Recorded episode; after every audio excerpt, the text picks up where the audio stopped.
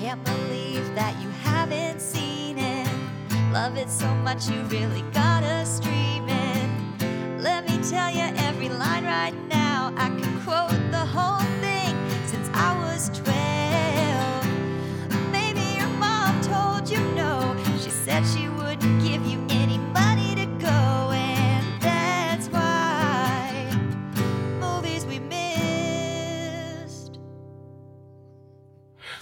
Do the shake, do the shake, do the milkshake, the milkshake, do the milkshake.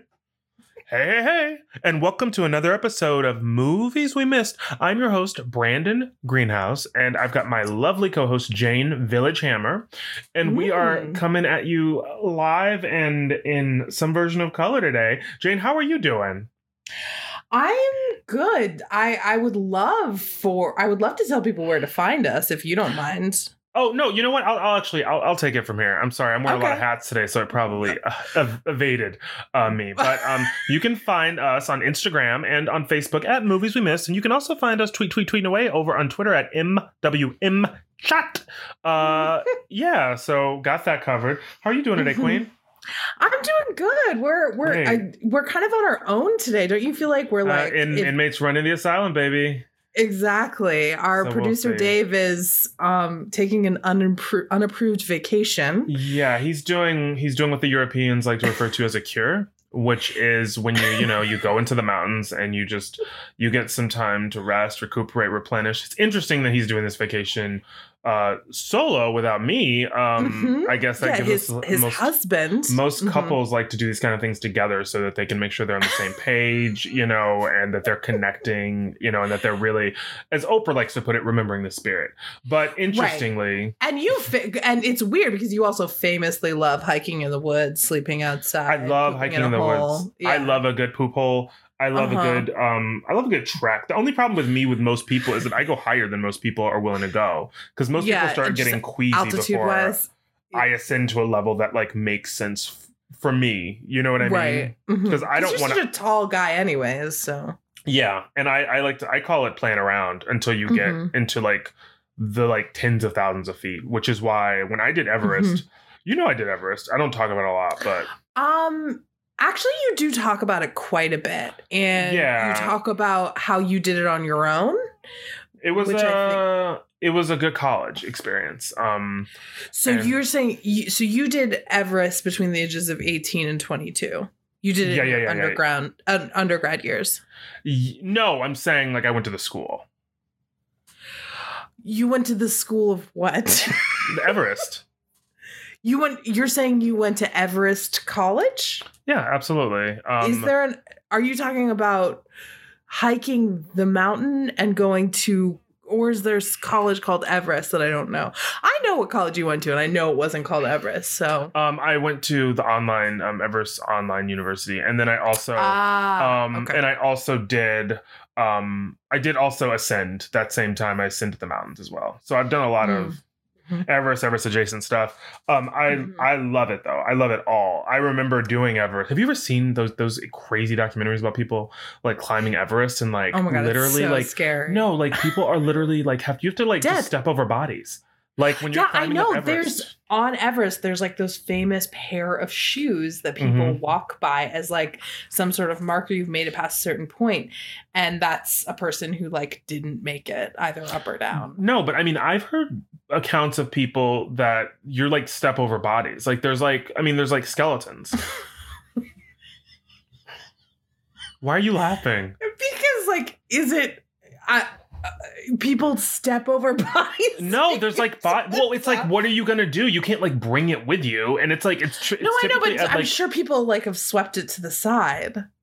I mean, I think it probably is like to the side, but it still like remains. Like, you know what I mean? Like nobody's like buried. Like they haven't been buried. Who has time for that? Like you literally no. have to like expend all of your energy on like making it to the top. So like people are just saying like as you're going up, you can see like human remains of bodies that like mm. it's really treacherous and it's dangerous and like it'd probably be really dangerous to like even fly into those areas and like try and locate them. So it's like there are apparently just like people that die on the trail and Yeah. you have to keep time. going. Like you're on the trail with your friend and your friend died. You can't like get the body down. But you, but you went. I was there. I was Okay, in the trenches. I just want to make sure you're sticking to your story. So, and you stepped over. Baby, I don't have to stick your to you don't the have to stick to the truth, okay? it sticks to you. So let's get that out of the Well, way. Well, it sounds like you're talking about something you haven't seen. No, So, I've been there. Me, I have my friend Okay. Francois, um, You're- and Jean Philippe.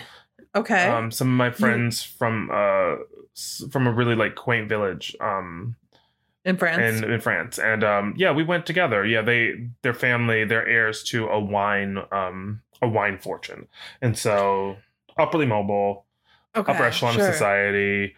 Mhm. Don't deal with So- like you know peons and things like that. the so, people like- you're used to spending time with. Yeah, I'd love. How long did it take you, you- guys to prepare? Um, it didn't take any time for me because I do a lot of um, you know, I do a lot of mall walking. Oh, So- you went. You went in raw to Everest. Always, always raw. Yeah, I went in. I went in raw. I did Everest raw. I did Kilimanjaro raw. Oh, Yeah, they Wow. call. They actually started calling it Kilimanjaro after I did it because it was the one. As I think one of the reporters said, it was the rawest anybody had ever done it. So Uh, yeah, I'm ill from that. I'll so that's you. me. Um, and uh, you, Jane, speaking of raw, you went Yeah. to a Pride celebration this weekend, didn't you? I did. Well, um, you guys will be hearing this in a few weeks, and it'll be Pride Month, which is usually June, but apparently, Happy Pride, everybody! Happy Yeah, Pride. Here's Pride. to living out loud. Here's to representation. Mhm, Um, if I don't see a thin blonde twink mhm. um in you know a pair of tight In- Jordashes and a belly shirt, then I don't know it's pride. Um, you don't. You don't, because that's That's the sole representation of, of pride uh-huh, um, for a mhm, lot of people. So I like to celebrate that image as well. mhm, um, absolutely. And I don't see a lesbian with a tool belt on. You know what I Walking mean? out of Home Depot, looking to Exactly. um, screw together a float for the bride parade. Askins punching the air in excitement about the Bears' latest victory, then um, it doesn't compute for me. I don't know that you Then are. I don't woman. want it. Yeah, I don't want it. If half of your head isn't buzzed off, Mhm. um, and if you haven't moved in with a woman that you work with named Cheryl, who's newly Mhm. exploring that part of her life, Divorced Cheryl, of course. divorced from a husband, she hadn't sex with him from ten years anyway. So Mhm. you know- she's a 12 year old son who hates you. Who hates you because you're not his father and you never will be. Although his Mhm. father, it should be noted, is a monster and nobody would want to be him. But Mhm. regardless, he hates you. You've got his mom wearing flannels now. She's not wearing makeup anymore. It's lots of like Mhm. messy top knots and ponytails. And it's Mhm. just like, Mhm. what happened to my when my parents were together? I could always count on my mother in a face full of makeup crying at the kitchen table. And Mhm. that's now- what you want. That's what you want for your mother. Absolutely. And now she's Mhm. going out with you to, to rodeo events and she's Mhm. talking about, you know, adding on a back room to the house and She's there's- laughing. There's joy in your in her eyes. There's a light that wasn't there. Um, you wake up you wake up to come to my window every morning now. hmm hmm Um Because if there isn't Melissa Etheridge as a huge part of your lesbian marriage, then you aren't officially married to a member of the same sex. do you remember there was I feel like there was this period where Melissa Etheridge and like Rosie O'Donnell were just like running through them.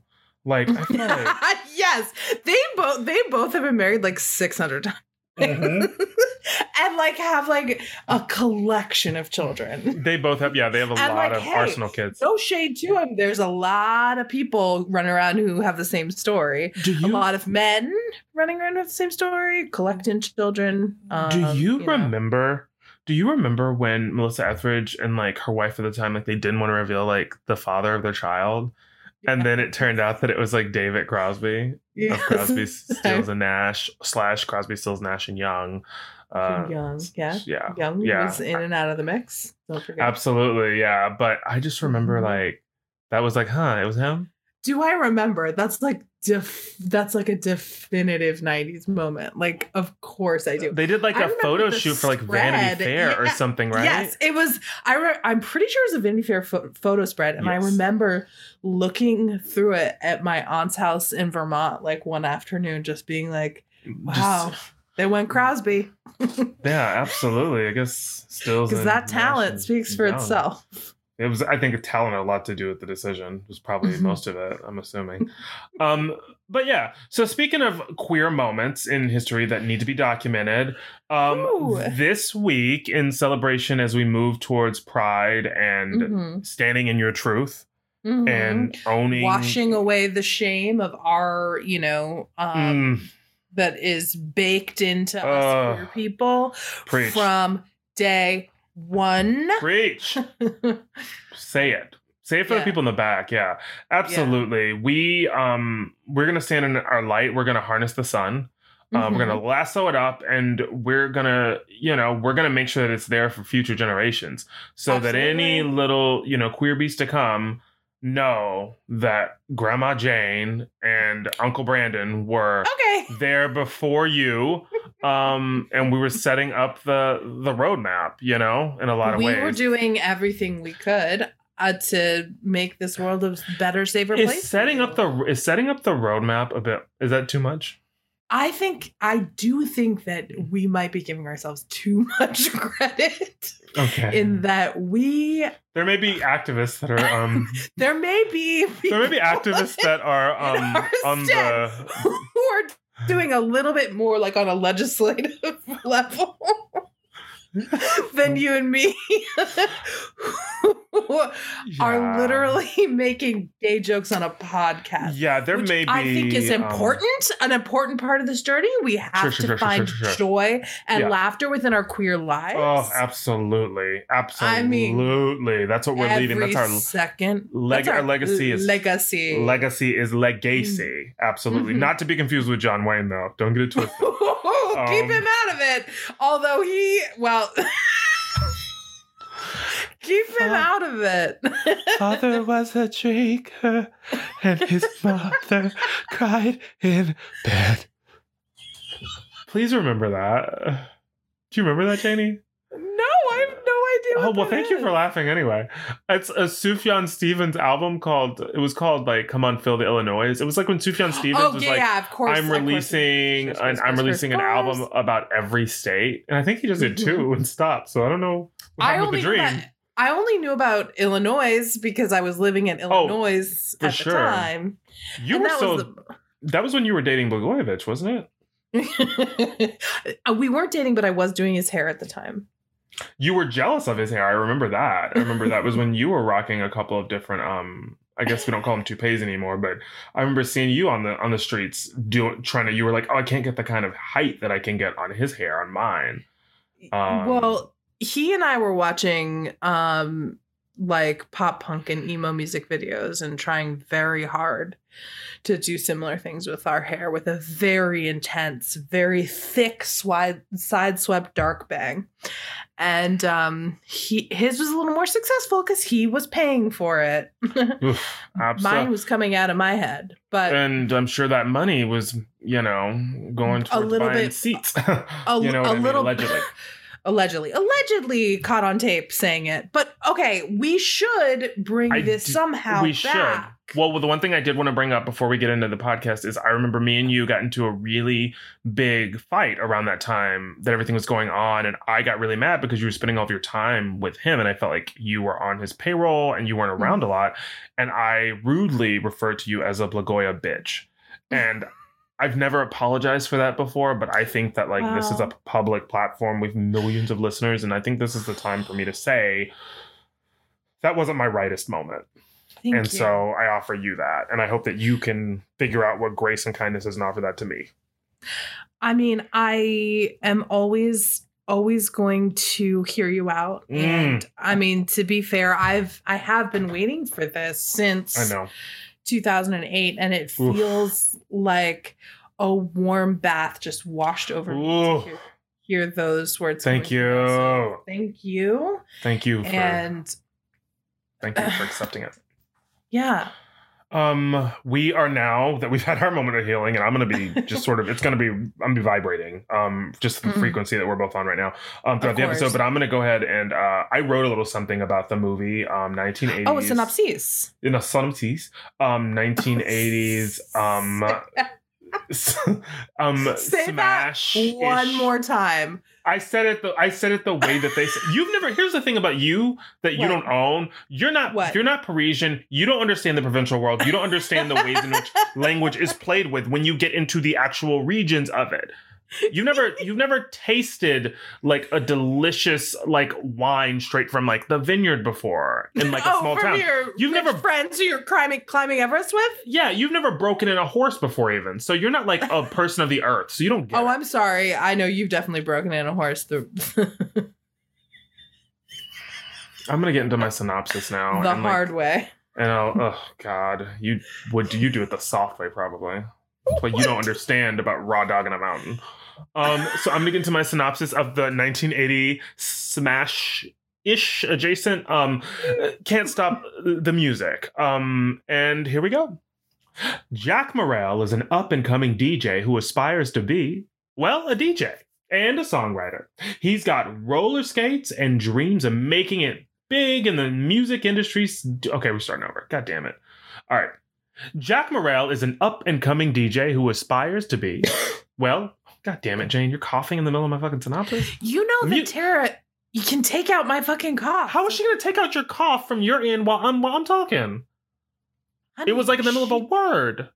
Honey, she edits our voices separately. All I need you to do. No, we're on the. No, she doesn't. She edits us on the yes, same she does. Did she start doing that? Editing us Yes. separately. Okay, I didn't know that. like months ago. anyway, just mute yourself and right now. I'm sorry I didn't catch it. Jesus Christ.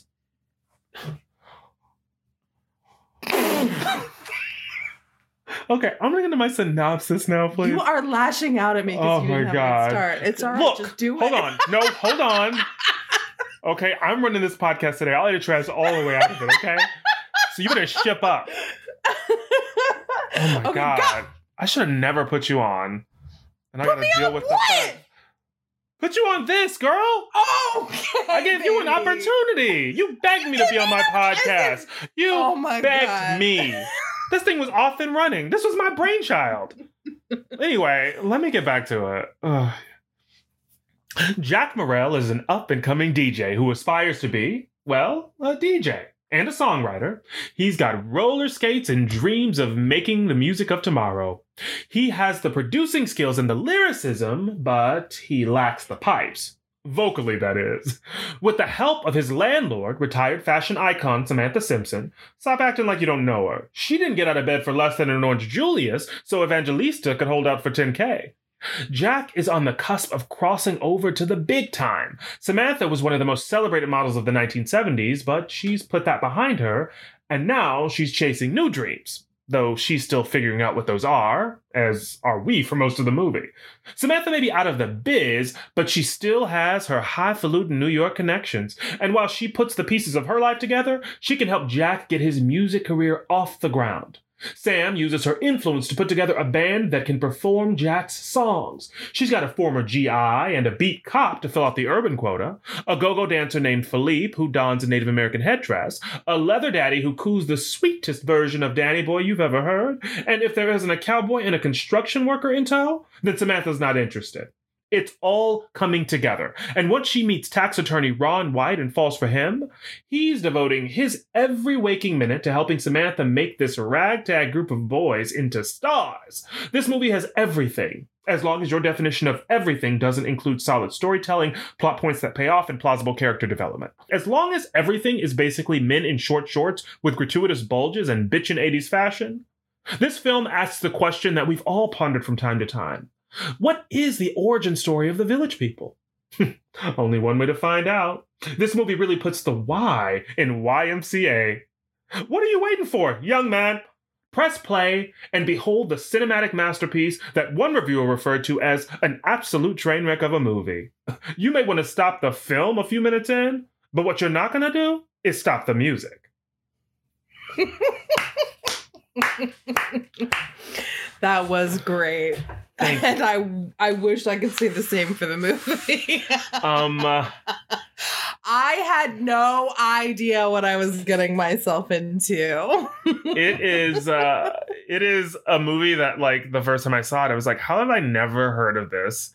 And Why aren't more people talking about it? why don't more people talk about it? It is a wild film and uh, unhinged. Yeah, this is a crazy one. This is I- a crazy film.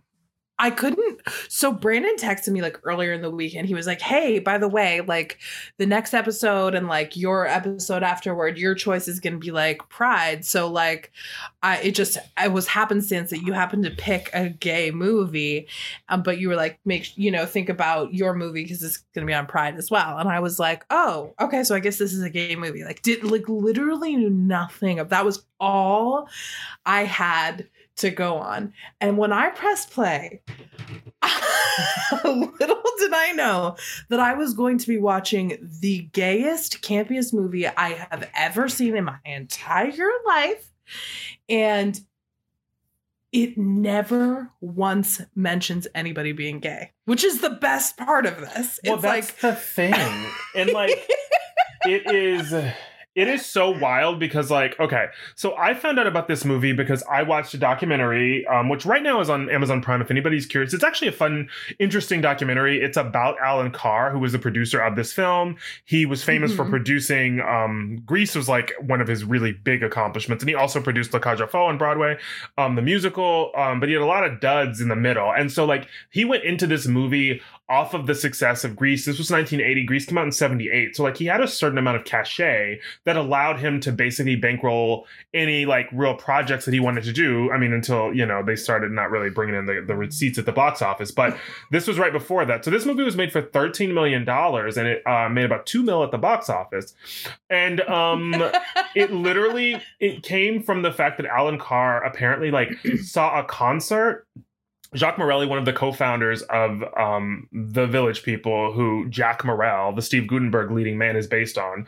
Um, but like he saw a concert that they put on, I think in New York somewhere. He saw the Village People on stage, and of course, Allan Carr, um, a man who loved men, um, was very uh, taken What? And then he and then decided, ooh, let's create like this origin story for them. And apparently, while he was watching the concert, he came up with a concept for this movie, um, which I thought was really interesting. That's that so like, funny because I I heard that he came or read somewhere that he came up with the idea at a dinner party with the village people. well, the they I think they went out to dinner after. I think they went out to dinner like Oh, after okay, the okay, okay, concert, and he announced Mhm. at the dinner party, "I have a movie idea for you." But he said that he the wheels started turning while watching them on stage perform. I. So I think yeah, both things are true, and it's like Mhm. really and the the director of the movie nancy walker who um who played Rhoda's mother on the television show Rhoda, if you need like a point of like entry into understanding um, who she was, Ida Morgenstern. Um, that's who he got to direct the movie. She was a woman probably in her late 50s around the time of this and like had never directed a film before. And like in the documentary, like all of the people, Valerie Perrine, who plays Samantha, the leading lady, they all talk about how like awful she was. And at one point, the interviewer, the interviewer is asking about Nancy Walker, and she says, Perrine says, "Oh, we didn't really have a director." And several of the people say that they're like, she was just mean. And one person said she was she didn't know how to direct. At times, she needed help figuring out what end of the camera to look through, and she and and he said he said she didn't know how to direct, and her default because of her ineptitude was just anger that like masked as like bravado. And I thought that was really interesting. And also, apparently, at the Yeah, opening night party for the movie, one of the journalists in the documentary said that like she was sitting next to him, and then she was getting she was like, "I'm out of here" before the movie even started, and he was like, "Are you not going to stay and watch the movie?" And she said, "Why would I stay here and watch this piece of shit?"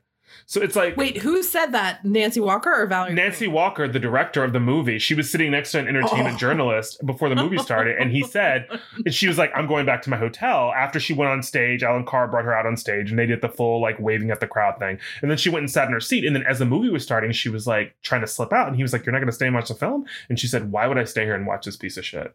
And I was like, "That tells you all you need to know about a film is when the director is like, I'm not staying for this turn. Um, I'm not And it- wasting another second of my time on this fucking bomb that's about to explode. it is like uh it is like uh, it's a gay man's it's a gay man's i don't know i would say like not dream but like i don't know it is a night it's a nightmarish like look into It's- like it's craziness it's a fever dream because it's a fever dream that's a perfect term jane because everything is it makes zero sense. Nope. The story is held on by a What story? thread. Yeah, exactly. There really is no story. No. It's just different like vignettes of like performance. And like it it it, they also don't mention the the the supporting cast, which is everyone's cock in their pants bulging out. These bulges, baby. they are out there, man. The other the other really funny thing was that Steve Guttenberg, who plays Steve, who was apparently 20 when they filmed this movie, so young. Steve so Guttenberg young. said that he auditioned for the film and Allan Carr told him to come back the next day for a callback and he said but make sure you wear like very short shorts Of and course. he was like so I came back in short shorts the next day and I was like I bet you did good I bet you did um yeah so that was it, it helped. yeah so that's how we were picking um that's how we were picking this cast it was uh that was definitely well, that was funny. like one of the funniest things too, because I was like, wow, Steve Guttenberg has gotten much better as an actor. Oh, Like, absolutely like the first the- scene though lets you know how gay it's going to be because it literally starts with steve guttenberg on roller skates skating through new york city and it is like a fun scene in the sense that like it is so it's so it, feels historical in a way because you're getting so much like footage of like times square and like It's also it's a lot of fun five minutes. It is so long. It's like this opening song about New York, which is fantastic and very 70s. Uh, Tara and I were like, oh, this has to be Elton John. It's not, but it's like, it, it's all about. I think it's Jacques Morel. I think it's the creator of the Village People and who wrote a lot of the songs. I think all, Is it all really? these- Yeah. yeah. That totally tracks. I think like it just the sound, the Oh, for sure. of the voice sounded like Elton John. And it was like very disco-y in 70s. And like the thing I love about it is like he's just like s- roller skating through New York, just having interactions with anyone and everyone. And it makes it seem like New York in like the late 70s, early 80s was full of shenanigans instead of like, I don't know, mm-hmm. murder and Murder like and a crack epidemic. Yeah, epidemic. exactly. Could Well- get epidemic out for some reason. like it was like, oh, look at how fun and quirky New York is, and then it's like, why don't you head on over to Brooklyn see what's going on over there? They also kept it. It was also this movie is uh, so white. Like they are so white. there is there is this sort of like way in which they like they bring in like people of color but like it's like they bring them in under like very specific like circumstances like totally. they use them and they utilize them in the way that they want to but like this is a white ass world and like absolutely. there's Which a little bit of reflective of New of York. New York. That's always Yeah. thing with like that's like was the thing with like you know that's one of the big critiques obviously of like a show like Sex in the City because it's like Yeah. y'all really avoided like any people of color. The like thing is, to make New York that white, you have to try. No, you have to like- you have to work at it. There's a person Yeah. in continuity whose job it is to like shoo away any person who doesn't pass the, the paper bag test before a shot like a big wide like shot is taken. But also it's funny in this movie because any like black person in this movie only really interacts and in, and engages with other black people. Like when they're like at dancing and stuff, it's like clear that like the director or the choreographer is like, okay, you two black people, you interact with each other, and it's like we're gonna have the white people do their thing, and you know, add your flavor. You know what you do. we'll we'll pan across the screen a little bit and give You're you gonna get your ten- moment Don't in- worry about it. in due time. It is also the other really funny thing about this movie was there's that scene where she. I'm sorry. There's a scene in the movie towards the beginning where I had God. I'm sorry. I had so many notes in this movie. There's a scene Uh, where. Va- Valerie says, "Ooh, I'm gonna, I'm gonna go for my back, my Baskin Robbins rush." Which like it's like we go to like the apartment. We find out that Guttenberg, his character Valerie is Samantha. Samantha, main, the main woman. yeah the main woman. She's like the landlady. She owns this like delectably like 80s house that like jack rents a room in.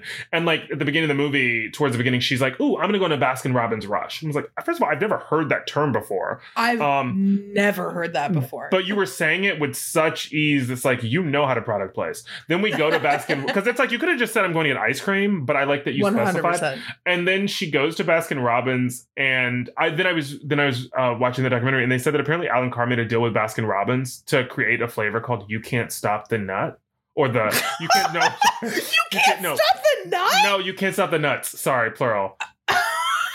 but that sounds like a lawsuit.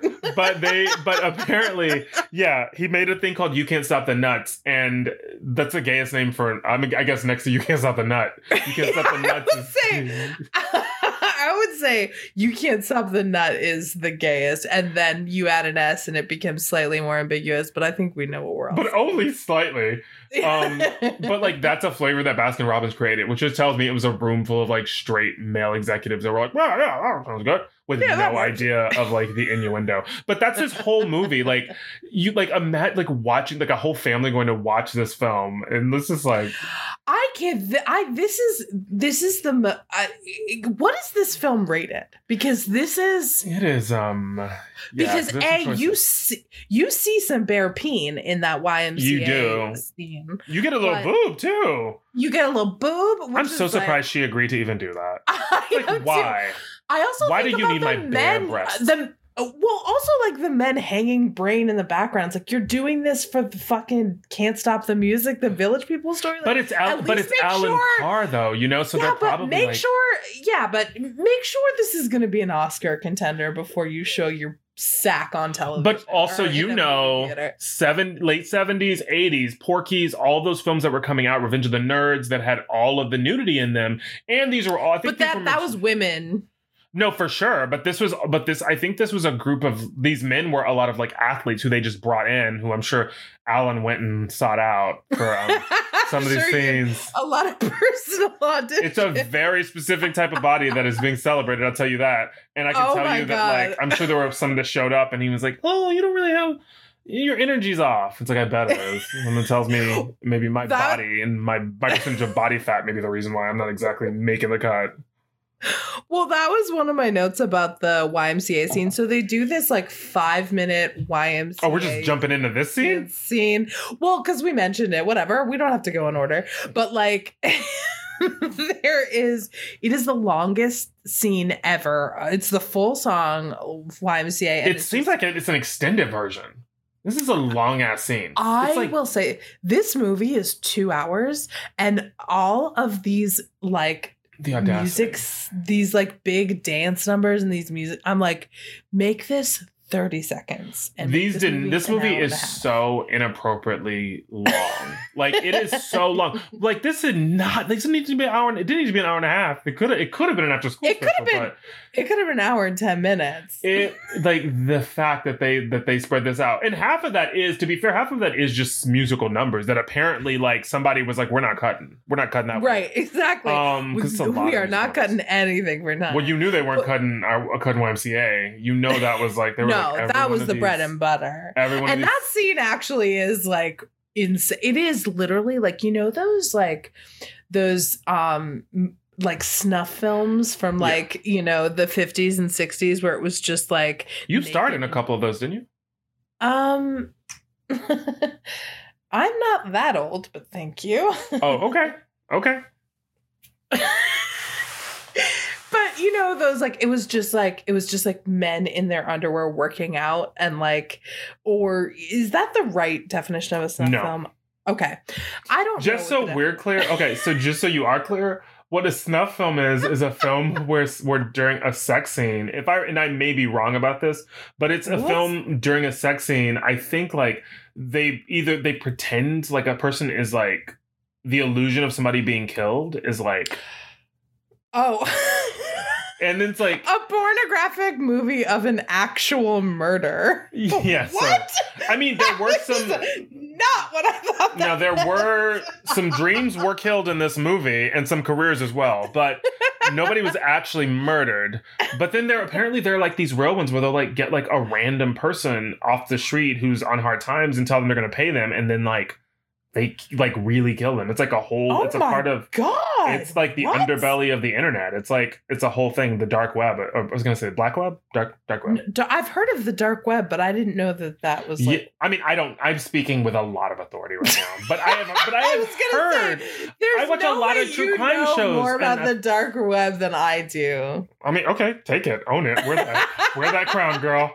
Um, but yeah, so I just- I've I, I listened to an extensive podcast about the dark web, but I also don't like an episode of a podcast. No, like an extensive, like multi. So you listen to a podcast you uh, just, just dedicated to glorifying the dark web, Jane? No, it's not glorifying. It's like talking about how it was made, like where, whatever. Okay. I don't remember what it was called. Um, If I did, I would. I'm- it was interesting. I learned a lot, but I obviously did not learn what a snuff film was. Well, So you also didn't learn the title apparently because you don't remember what it's called. Someone was so. They were actually killing people. That was like a thing that they would that some of them would feature like real, you know, murders sort of woven in. Oh There's my awful God. people in the but there world. was pornography mixed. But it's it. also like a whole there's an industry that's made around like faking it. You know what I mean? Like making it Right. look like that's what's happening as well. Why do people? Whatever. I can't. Girl, the, the, the things that people want to see, the, please. I know. I know. I It is can't. horrible. Um I can't. But yeah, I was gonna say So- us us on our us on our soapbox. I was gonna say no. This isn't a soapbox. This is just No, this isn't being a monster. Yeah, this is It's murder. wrong. like Yeah. we we have a lot of questionable tastes, as you all know from this Jane podcast. but sure, yeah. we but Brandon Brandon, you chose it. You she tries to literally. I'm. This is a part of queer history, Jane, and I wanted to educate you. Okay. My goodness, it's not all about U-Hauls and I don't know flannels.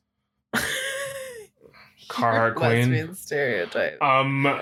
So yeah. So Anyways, I in my notes I literally put why is this movie two hours? That was one of my notes. Yeah. Um. And One hundred percent.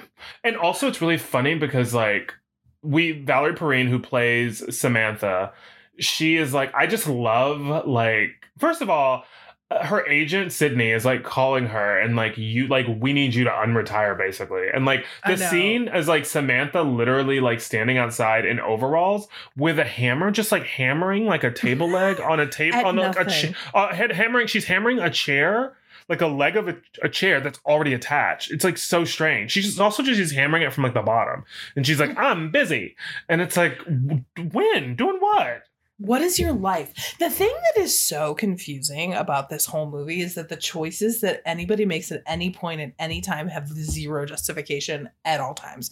You can't understand why anybody makes the choice that they make in that moment. It's no, it- wild. it's a lot of wild choices, and it's just and we move through things really quickly. But like we establish her as like the I guess the world's like preeminent like supermodel, and and like they're, like obsessively for calling her as if she's the only person. only supermodel, only, Only supermodel to ever walk the face of the earth. They're like, we need you. We need a supermodel. We need an aging supermodel. Um, we are pulling you out of retirement. The and it's also what she's trying to pull her out of retirement for is a milk commercial. It's like that's the big get weird. that's supposed to pull her out of retirement. And she says to her, she's like, um, she says something about the milk association. It's like, what is this? I Why? have no idea. I, They're I like, we know. need you Ma- back, girl. Maybe in 1980, Big Milk had a bigger pull than it does Oh, now. I don't know. We've got all different kinds of nut milks that have, you know, sort of. you can't stop the nut, and you know that. I've always and, said, and apparently you can't stop the milk either. and that will hold up in a court of law.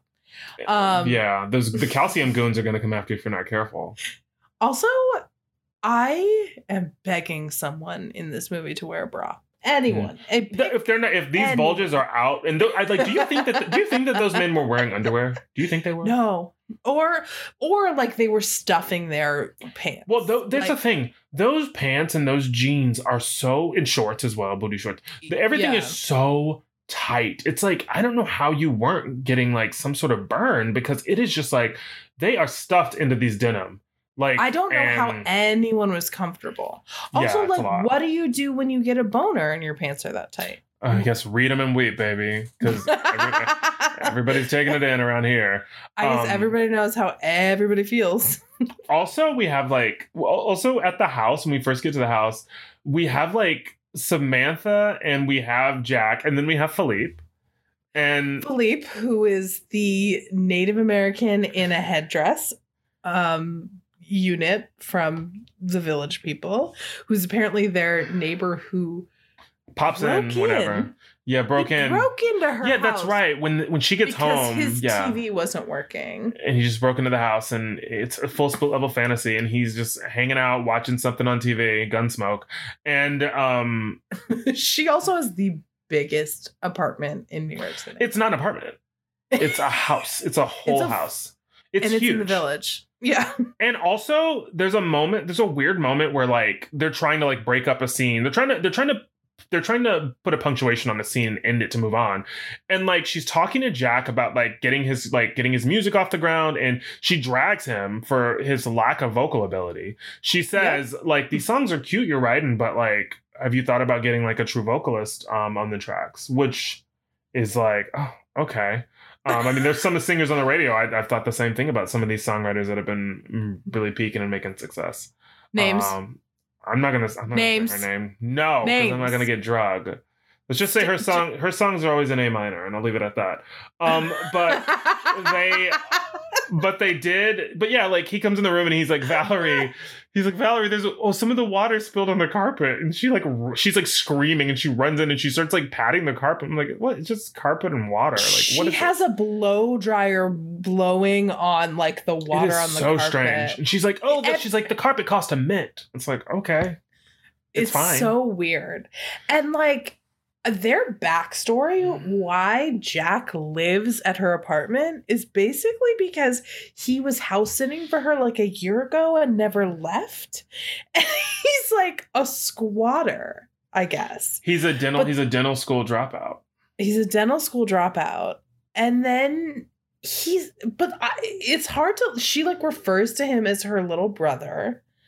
And then he Mhm. goes, if you want to get mushy, stop thinking of, of me as your little brother. And then he does some weird like tickle gesture. And I cannot figure out what he's saying in that moment. Do you know? No, Is it he's just- sexual? He no, I think I, I well I know he's just you know they're they're grown and sexy, and I think he's probably just hinting at like there could be more maybe between the two of them. Oh my God. And then It's we get the, weird. the the um the dance scene at the disco. Oh, at the club. Jack's has his DJing. first gig, which like she was like just like uh, discouraging him about, but then still went. It was like there is. I and also, understand- sh well, she showed up, and then she was like, "Oh my god, your songs are so incredible." Like she shows up, she gasses him up, she goes up to the DJ booth. She was just dragging him for his vocals. And no, no, I'm wrong. I'm wrong. I'm flipping the scenes around, which is easy to do with this movie. This is the scene where she goes and she tells him, "Oh my god, your your tunes are so good." It's like a DJ, and Yeah. he- and he's like loving it. And then we have a big, we have one of our first big dance sequences where like it's just a lot of people doing the hoochie coochie on the dance floor. Everybody's writhing and grinding on each other, and like it's yeah, everybody's very pelvic cocaine. forward. Everybody, Everybody- oh, and that was something they brought up on the in the documentary too. Somebody said it should have been called "You Can't Stop the Cocaine" because everybody. you can tell everybody's coked up. Those were the only lines getting done in this movie because some of the ones in the script seem pretty pretty shaky. So, guess they had to figure out a way. Uh, it was like it was just and it, the dance scene was so long and so unnecessary but that guy showed up who we never see again but he was in the other movie that we watched Jack Weston, yeah jack weston what was that Sti- uh, Carmine. yeah carmine from what was the movie though what was it called why is it escape, escaping my brain Oh, the um. Oh my god, I cannot believe I can't think of the name of it. i can't think of it either we did it for the podcast It's it's, the, the Ritz. the ritz the ritz it's really funny you guys should Yes, watch it it's a lot it's like a similar in terms of campiness to this and, and like a reverence. Yeah. Yeah. But that movie actually has a plot. Um Yes, and this movie does everything it can to elude one. Like it is working overtime to make sure that like pieces are not falling into place. Um it's this scene is really hot and saucy. I agree. I did apparently write in my notes the thing that you said about bras not being admissible because there isn't there are no bras to be. It's all interesting when I look at stuff from like the like the 70s and the 80s through like a lens of like, you know, like me, like a Gen Zer. And it's like so strange. Okay, buddy. You are a geriatric millennial. Um, I look at I, I won't take that on. Um, I'm a I'm a right I'm in I'm a, I'm a millennial. I'm right in the middle of what millennial are. We're millennials are. Okay. Um, Sure. but yeah, come on, big sis, let me have that. But um, yeah, the movie there's a lot of breasts like on display.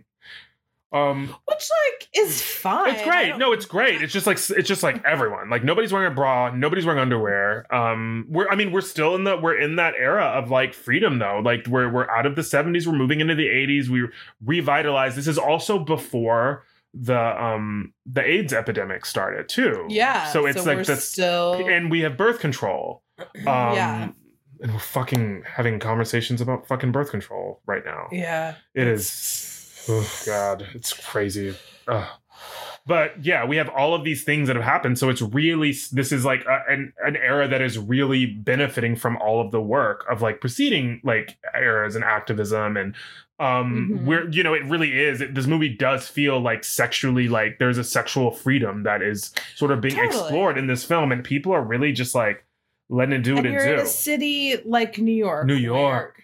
you know, you can be, you know, obviously it is difficult in 1980 to be gay and, you know, anywhere in the world, but it's For sure. easier to do it in New York City where there's less of a stigma, less of, you know, again, it wasn't great, but it was certainly better than, you know, Dubuque or It somewhere in the you know, drag no drag Dubuque. It would have it would have been you could only do this movie in like a New York or like you could or like um or San Francisco. San Francisco. Which is the two locations of this movie. yeah, yeah, yeah, baby. Um, also, one of the quotes that I wrote down, Sydney, who is the for, who is a former agent of Samantha, who's trying to get her back on the hook for this big milk ad that she's got herself roped into.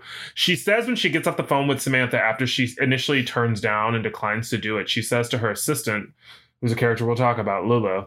She says to her Lulu. assistant, she says she says in reference to Samantha, she's the Garbo of models. Everybody's clamoring Yes. for her, and I'm going to deliver her if it's the last thing I do. And it's just like, girl, ain't nobody asking about her. They have moved on. they have moved the fuck on. Like there isn't a million white pretty blonde women. White, pretty blonde women in the world. They got to have this one. Um, yeah, yeah. and, I'm sure she, has. I'm sure she has her own je ne sais quoi. uh, um, right. To use a term from you and your My upper travels, echelon um, friends. Have you ever been to Burgundy before? Okay, that's all. That's the answer that I got right there. You have to say anything else. That American to- chuckle told me everything I needed to know. I've been to Paris. Ugh, okay. Um, one of the other great quotes too was that what she actually, what Samantha actually says to Jack is, "The songs may be wonderful, but your voice sounds like a cry for help," which is really funny because it actually is so mean. it is so cruel and also not true because like we're listening to the songs in the movie and i think that we're supposed to believe that that first song in the movie is him singing and that the person who's singing has a nice voice so it's like Yeah. it doesn't make sense it's like if y'all wanted that to be a plot point then you should have actually recorded the songs with a struggle vocal and i know some singers that could have probably helped you out. Um but yeah it just doesn't make sense. And then we get oh we're gonna say sorry jenny? No, I was just gonna say, and then like we get the next day at the house where he's like going over his songs, and she's like, "You need to get singers, like you need singers or whatever," and he says a line that I can't even fathom. He goes, "Today nobody sings, everybody dances," and I was like, "What?" In the actual fuck are you saying? You're literally writing songs for people to sing. Of course, you need singers. well yeah Why that you're a songwriter that's Nobody sing. yeah nothing These i mean songs with lyrics. Yeah, you're hoping sings. you're hoping that somebody's singing something, somebody's crooning something. I get that like you don't need vocal powerhouses to deliver. Although like I mean, w- this movie still feels very it, it's it's we're coming out of the 70s, so it is very disco influenced. And like Mhm. also it stands like it, it should be brought up that like this is also we're on the verge of like the revolt against disco as well going into the 80s Totally. so you know what i mean but if you listen to like those singers from the 70s those disco singers you're like oh the, they were like if you listen to like you know like a thelma houston if you listen to like a donna summer like she's vocally laying it down Oh, disco music is such a bad days. There's bad no, there is absolutely no um dissent from me that like there are some disco t- queens who could sing the shit out of a song. you had a couple hits in the 80s didn't you Um, I did, but they were deemed too graphic for the radio, so they were sort of an underground, pass an eight track around type of thing. you oh because they were so risque Yeah, yeah, they were too, uh, too erotic for the radio, too risque. I remember Um, struggle bus i remember that song Um, Everybody hop on the struggle bus, the struggle bus. My name's Shane Hammer. I'm on the struggle bus, the struggle bus. Don't have to worry because my vocals Uh. don't need no rush, don't need no rush. Everybody keeps saying that I'm made of messy stuff, I'm messy stuff. That was a song, and you said your whole name in it. So don't try and distance yourself from your legacy. that was some of my earlier work That was did that tr- that didn't chart though? Did it? No, it it failed to break the Billboard Hot 100 or even the 200. Um, How did it do in the Billboard 1000? uh, again, failed to break. So, but this is you know this is pre SoundCloud where anybody could go viral. You know, You really just had to have good songs. You really just had to have solid songs back then. I think wasn't that really what it was? Just like talent, because you didn't have things to hide behind like IG and like you know studio people that are you know giving you the full like T Pain buy you a drink treatment. You had to really just bring it in raw. How dare you, T Pain? How dare you? How dare Okay. you? Um, we're gonna we'll we'll actually we'll include a clip from that video um of of the struggle bus, the track that um didn't quite do what, what do you- Jane had hoped it would do. We'll put it on, on have IG. that? How do you have that? Um, I I went out to lunch last week with uh, Chris Hansen, and um he had gotten his hands on some uh as he put it um unsavory Chris Hansen has been on a decade long tour to humiliate me, and this sounds like something he put together himself. So He said that you would say that. He also mentioned that you coined the term Hansy Hansen after he accidentally brushed up against you at a party at Bronson Pinchot's house. Yeah, I'm. Just, are, are, or are you engaging in some victim blaming? I'll tell you what doesn't look good. he right told now. me that A you two were perfect strangers. Telling That's a what he said. woman He said you were perfect strangers. her claims of sexual harassment must be false. Look me in the eye and tell me that. No, I, I, I think that we've gotten off on the, on the wrong. I do too. Let's go Um, back. Let's okay, go go back to to Samantha's walking tour of New York Samantha- City, trying to is- find singers for the Village People. At the time when I was watching this, I did not know that she was. I did not know this movie was about the Village People at all. And one of my notes was, Oh, really? "Is this woman trying to form the Village People?" That's so funny because is- she- yes, she was. well, Samantha also knows everybody apparently, and so she does her her. And Yeah. also, did you notice that the ice cream cone kept changing? It was the flavors. Every time she would, baby, it's it's not just Christopher Nolan who knows what's going on, who knows what's going on with the directing. Every time she would like, she would walk out of like a building, she'd be in like a new sidewalk, um, or like a car would pass by, and as like as the car passes her, all of a sudden she's got a new ice cream cone. Um, which by the way, she doesn't take a lick of. Like she does this like she does this faux eating of the ice cream cone that I was like, was that directorial or is that just like an actress who doesn't want to doesn't want to stack them on? Um, because she would she would pretend to eat it though. That was the thing. She would put her mouth to it and she would do fake licks, which was so funny to me. It was like, girl, either lick it or don't. But like this in Yeah. between, just you're not you're and not. that's- That not- actually is what was said at your trial, wasn't it? That was a direct quote from you, and kind of that was Oh, the thing that got you in trouble.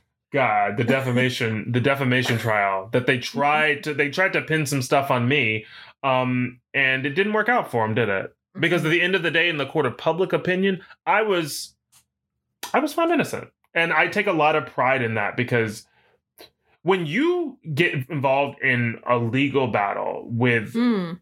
With the Ronald McDonald Foundation, they don't hold back. They pull out the big guns. And I, as you all know, what I did as soon as I got the call from my publicist, you know, Mm. I, I picked up my phone and I only needed one number on that phone that I had to dial. None of the other ones were useful to me. It was 222 22 22, baby. It was. It was I got I got my boy Glen Lerner on the phone and he took care of it. And he learned them that day. okay. So he learned them, absolutely and Jane. that's how you got away with it. And if you're not careful, hold on. If you're not careful, I want you to know that I will take you back to court too. Okay, Everything's everything is being and everything is, going to everything's come out. recorded. Nothing is getting deleted. Everything's here.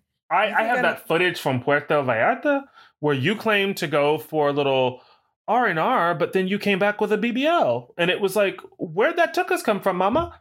Tell me where. Tell me. Tell me where that's illegal. I'd love to know in the comments. It's not illegal, but when you go on your IG and you tell everybody to drink this tummy tea that you've been hawking with Me with and your Khloe girl- Kardashian. you and go KK been been hawking and you're telling them to drink this turmeric, you know, jellyfish tea, and you're wearing Wait waist trainers.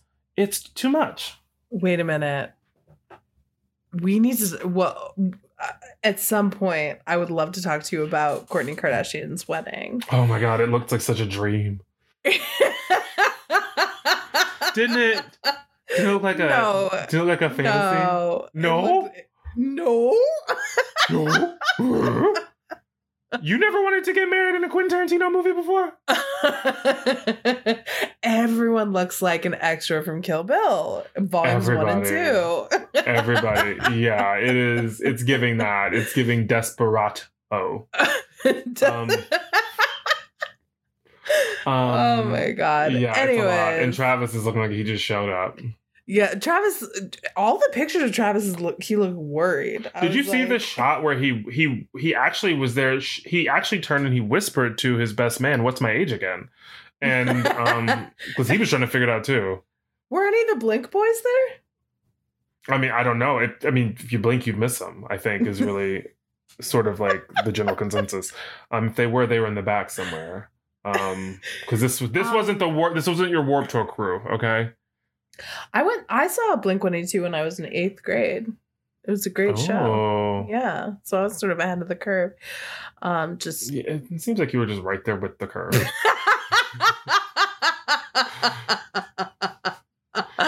well, you know, I don't know.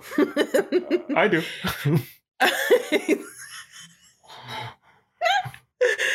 anyway, So Um. we get. I like that we get a we get a shot of of um Philippe where Philippe is now wearing just one feather. And he's not too happy about it. He said, No, "I had to, he said I left my feathers to be oiled, and they gave me this one to wear." First of all, and I we're love all just sitting here praying that he has Native American heritage. So that's all you can really do because it's like I don't want to touch this, and I don't know. So, and I know I looked it up, and it's like he he he claims a couple of different tribes, and they're like, sure, sure, sure, sure, sure. the lineage is unclear. And I was like, all right, well, that's someone else's problem.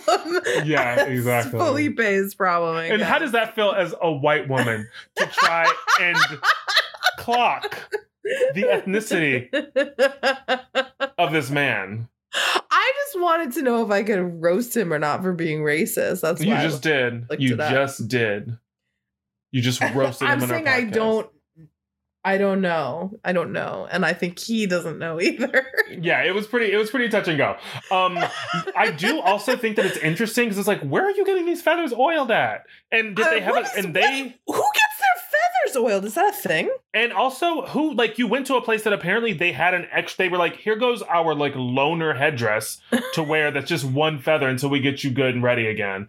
It's like, also, is this like a dealership you bring your car in to get worked on and they give you a rental? apparently, what a business too to like keep like a business that, that to keep a business afloat. Like this is a niche market, so it's like. Good on it. Good on you. And good on you for maintenance because you know something about feathers I don't. Because I didn't know that Me was a thing. I didn't know you need to get them oiled, but I own zero headdresses, so That's right. As it should be. um so that was really funny and then we also we have like the beginning of like we have the beginning of samantha sort of rounding people up we get a construction worker who sings a song called i love you to death um and it is like It I- I don't- so long. what is it? It's like a Wranglers commercial, like meets like a Robert Palmer, like behind the scenes footage. It is Yeah, these women- meets like a DIYer's entire glitter collection. it's it's a lot of glitter, and I know that these people were like just dust, like digging it out of their cracks for weeks. It is. I have the same note. I was like, I know they at one point they like pour a bunch of glitter down his like very like thick chest Thick. hair, and I was like, he was picking that out for weeks afterwards. Absolutely, absolutely. It's him in his in his construction uniform. It's a lot of red and silver in the sets. The five or six like backup dancers are these women with these all they all have that like this like severe like bun and then they're all wearing different like versions of like flouncy dresses like evening dresses Mhm. with like really saucy cutouts and but it's all about him and he is writhing on the floor he's swinging on poles he's on ladders he's all over the place and he also and he loves us to death. and he loves us to death and he's tooching his booty in the middle of the floor on all fours in one in one point so it's like he's giving he's giving the girls what they want. Um, but it is like our introduction to like this form of storytelling because we don't have a moment like this before. So we're No, this is our first This- like musical number. and it's our first time. It's our first moment where we're like, oh, we're not dealing with the rules of reality. So like we've got we've got this completely happening. And, And- I will say it comes a little too late in the movie because I was like, wait, is this a musical? Like, we've already been doing this for like 15, 20 minutes. Like, It's a minute into the movie that this happens. We're like, oh, we're doing this now, and it's also we just met him. Like, she, like she walks up to him, and this starts. So it's like he's not a character that we've established any. I mean, we don't have connections with any of these people, but he's a character we especially don't have connections with because we don't know him. And then all of a sudden, we're in a fantasy sequence, a sequence where he is covered in sequence. Um, exactly. And And, it's a and it's all about him for five full minutes. it's a full fantasy moment. And then um, there's a moment right after this where, okay, so we have an educational moment coming up. So Jane, how how should we go about addressing Caitlyn Jenner in terms of this film? Okay, so I'm glad you asked because I've already thought about this. And this is I knew you had, and so I was like, I'm gonna give Jane the floor. She is my woke warrior, and I know that she will get us on the right path. so Not that this is uh, about being woke, by the way. This is just about being like decent human beings who like refer to people right. This is just like right, exactly. This is just being fucking cool and like addressing people how they want to be addressed. absolutely. Um, so this is Caitlyn Jenner's film debut, and she's obviously uses she her pronouns now, but this was pre-transition. When we're talking about the actor Caitlyn Jenner, we're going to use she her pronouns. Even though this was pre-transition, those are her pronouns now, so we're going to use those. And when we refer to the actor Caitlyn Jenner, we're going to use her name Caitlyn. We're not going to use her dead name at all, um, which is her name before she changed it. And when we're talking about the character of Ron, we can use he, him pronouns because that is how the character identifies. And that is, you know, what the the character is um, you know, how do I say this? the character is male presenting and the character uses he him pronouns so i think we're talking about ron we can say he him but if we want to talk about the actor caitlyn jenner then we'll say she her if That you're cool. is- If- Absolutely. That sounds perfect. And um yeah, so we're to so we're going to dive into it because we meet the character of Ron White and he has apparently shown up at a dinner party that that I keep wanting to say Valerie that Samantha's having at her home that like everybody's just at. And this We- is like she samantha walked around the neighborhood and just invited people to this willy-nilly a group party. of sh- she made sure well she made sure that these men had meaty bulges. I will give her that. And then she was like that is the only that's the only card that you need to to get into this apartment baby. Because she knows how to throw a good party. She does. And she is having this party. And ron shows up with because ron says that he knows her sister and the connection Oh my God. so I'm actually I'm actually forgetting. Okay, so before this, Ron is stuck up on the street by an like an 80 year old woman. Like Ron's on the street and this woman falls over and he goes to help her up and she pulls out a gun. Also, that woman's face was so scary. She had like a wild looking face and she was like, "Stick him up, stick him up." See, and Ron's like, "Oh my god, I don't know what's going on," and she's like, "Yeah, you know, fuck it, it's a lot." This- so we get like something else that's really funny is that so we've got our like the whole thing with our um with Jack, our lead, is that like Steve Guttenberg. Steve Guttenberg is that the goot, Goot. is like the goot, goot the goot is like he's struggling to like survive and to like make sense of like his life and he's really like strapped for cash and he's living in this house and he can barely pay rent and then all of a sudden his mom shows up and she is like extremely money like and several things happen she shows up she clearly has money she's wearing Pucci by the way which Yeah. is a very expensive designer especially in like the 70s and the 80s and she's got bags of stuff from Bloomingdale's, and she says, "I rode in on a bus." And I'm like, "No, you didn't, girl. You didn't take No, that bus into town. You took a private car." And she, but it's like you have all this money, and she's just name dropping, and it's like. What if you've got oodles of cash to spend on Bloomingdale's and a rock Pucci, and your son is here and he can barely pay rent if he's paying rent at all? Like, why don't you give up some of that coin and help him out? Because you seem to really love everything that's happening as long as it doesn't come from Mama's pocketbook. Right. She's like, "Oh, you're a genius. I like I can't you're the most amazing composer ever." And it's like, "All right, well, If I was Samantha, I would have been like, the math ain't mathin' because your mama is clearly coined up and you've been living in my like in my guest room for a year. squatting. Squatting." And you've been literally paying me on like occasional glances of you in booty shorts and like merriment. And it's like, I need some hard cash, okay? Even though I'm the supermodel of the world and I've got Big Milk chomping the bits to get their hands on me to promote that that calcium concoction that they're selling. I still want my money. So it's a funny scene. And also Lulu just becomes out of control in this scene. Lulu is we all we know about Lulu at this point is that so horny. she is she is literally all we know about her is that she is Sydney's assistant. But like we don't really talk about that anymore until the very end of the movie either. But like she shows up at the beginning, she seems like this put upon assistant, but that's such a that's not really who she is and like that doesn't really give us anything. She could have just been Sydney's friend. I don't know why they like made her Had to. I'm sorry, sorry. She could have just been Samantha's friend. Sorry, Samantha. Right. I don't know why they made her Sydney's assistant for that first scene, and like it's not really a factor that we like explore a lot throughout the film. She just at a certain point becomes like a friend of our leading lady, and it's like she could have just been that all along. I don't know why they and she's that. just like hanging around the band the whole movie. By the way, like, I will be had a job. Girl. I also will be clear in saying that this movie is giving me like piecemeal teas like nobody's business. So I am sure that like they were just putting these scenes together on a day by day basis, and there was when they shot that scene with her as as um, Sydney's assistant, I'm sure they shot these scenes later, and they were like, "Oh, she was kind of funny. Let's get her in to spice things up." I bet I'm anything. sure. Like they Yeah, had yeah. no through line for this character or any sort of development, and nobody did storyboarding where they sat down with the script and tried to make A fit with B. And I think there probably is a reason why they didn't. Um, yeah, I I think it they was were like sort of throw more just- meaty bulges in in the middle. That'll that'll give it continuity. That'll bridge these gaps. No, meaty baby. bulges and lines of cocaine are what fueled this movie. Absolutely. and then the funny thing too is like Lulu, like every line out of Lulu's mouth is like, "Oh, I'd love a piece of that meat." Like she is absolutely frothing for every person that comes through the door, and it's like she's not a she's not a person. She's an idea of horniness. It's so it's, funny. It's yeah, it's a lot. And she's literally like she's just chasing people around um the party, kind of.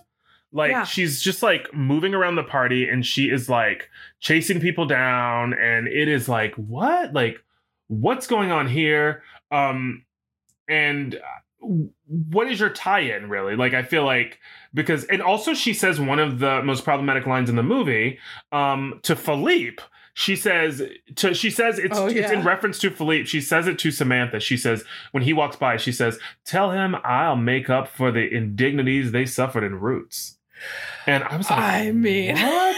I For so many reasons. First of all, it was confusing because he's Native American, and Roots Right, is famously a movie about like slaves, uh, post Middle Passage, like black African slaves. So it's like, what that was is the thing that I was really confused. or is it just like, like?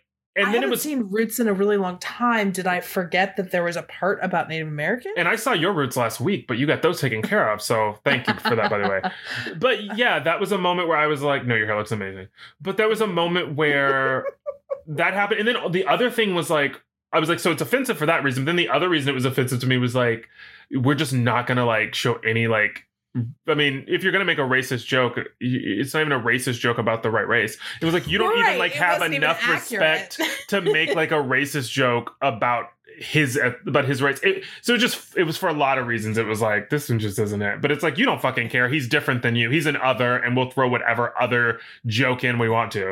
Um, Exactly. Or or that was a shot that was or that was a scene that was shot with like Officer Simpson, and somebody was like, "Ooh, we got to change it." And so they Oh didn't change the joke. God. They were like, "Oh, we can't say that to a black actor. Let's take that out. But let's just throw an actor who's not black, and it'll and it'll read." So it's possible that happened. That is actually such a good point because I'm sure now I'm sure that's what happened because the mess and the chaos behind the scenes would absolutely leave the door open for something like that. I mean, it had to have. Yeah, I'm sure there was a lot of switcheroos happening. Also, I do th- I don't think we can overstate these people are not great actors, but Caitlyn Jenner, she is she's in a league of her own, baby. She, is, so one of the worst. she is delivering every line like like it's from her diaphragm. Like she's screaming everything lot in screaming. anger. and there's a lot of punching. There's a couple of like punch in the air moments too that are really like, girl. well okay so so this is a party but it's also a um as they as they as they said a recording a real live backyard album and it was like what i thought this was like a rehearsal these people have never sang together and yet they are uh, Offic- officer simpson shows up they have a couple of They throw like- they throw Officer Simpson into this group. He just like just literally just like they he push him outside. and he knows everything. He knows every lyric. He knows the melody. He knows the key, and they they sing like they've been singing together for years. And I I will say, Officer Simpson is the is is these black men, the- these black the- men in the in the village vocally. people are literally these black men are carrying yes, these the village whole people. group Like because everyone else is just saying like huh huh in the background, like just making noises. This song and Milkshake, Milkshake is a bop. I'm not gonna lie. I Um, don't like any of these. you like Milkshake though. I don't. You don't like YMCA?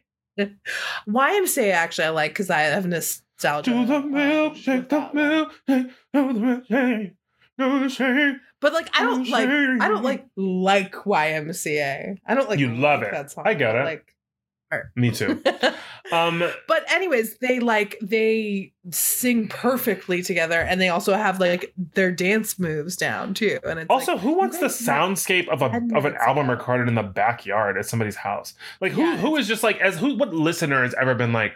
This is good, this studio version, but I would love to hear a version with like a grill going and like a bunch of people puttering around and like dropping plates and like a, Yeah. a backyard sort of like oral moment. Nobody wants Yeah. that. No, Get to the it's like, studio. that's just distracting. Y'all would have been better off in the closet in one. I mean, none of you were going to the closet, but y'all would have been No. better off like in a room with the door closed. Right.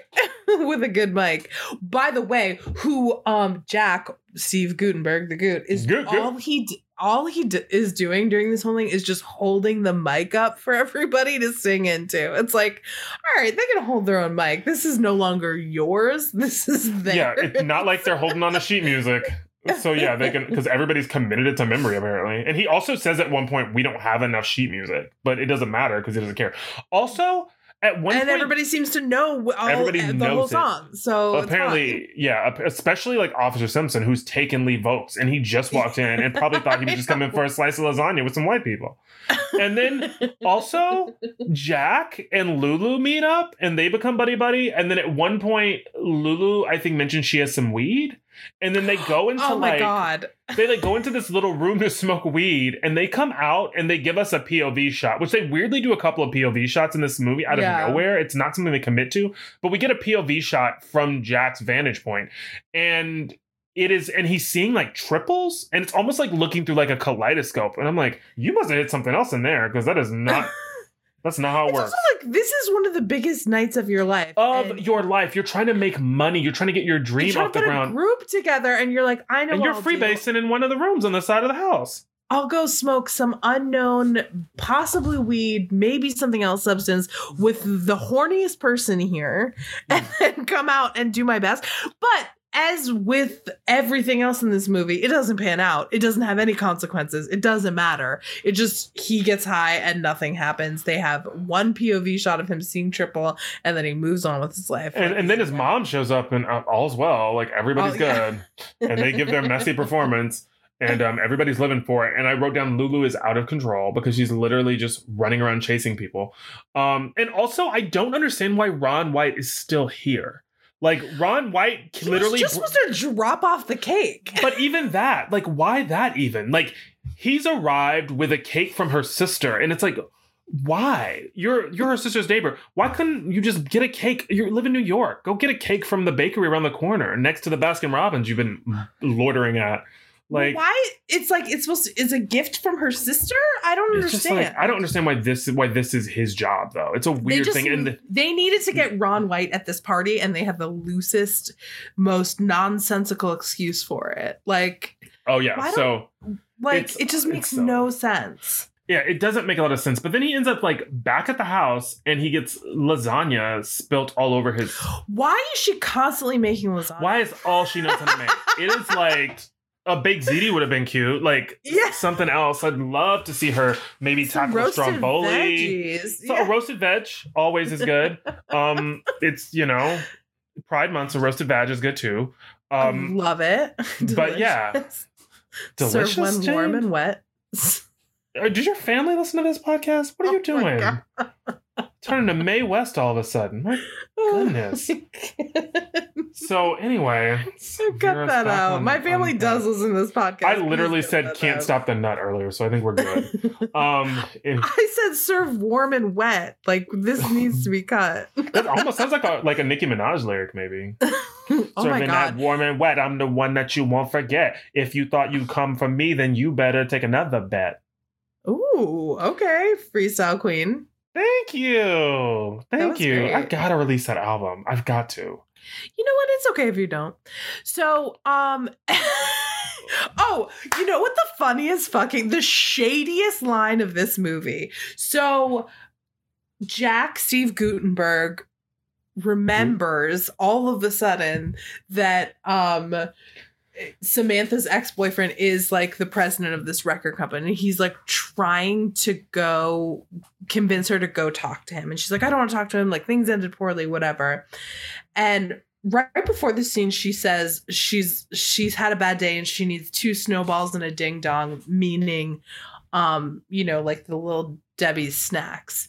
Yes. And Jack says, and she's like, Ugh, I don't want to swallow my pride and go talk to him. And Jack goes, Anybody that can swallow two snowballs and a ding dong shouldn't have any trouble with pride. like, that is the shadiest fucking thing you can say to somebody who's Ugh. trying to help you out. Also, for no reason. That's the other no thing. Is like it's so unclear because it's like you don't really understand why Samantha is like. riding so hard for this. It makes no sense. Like why she's such a ride or die.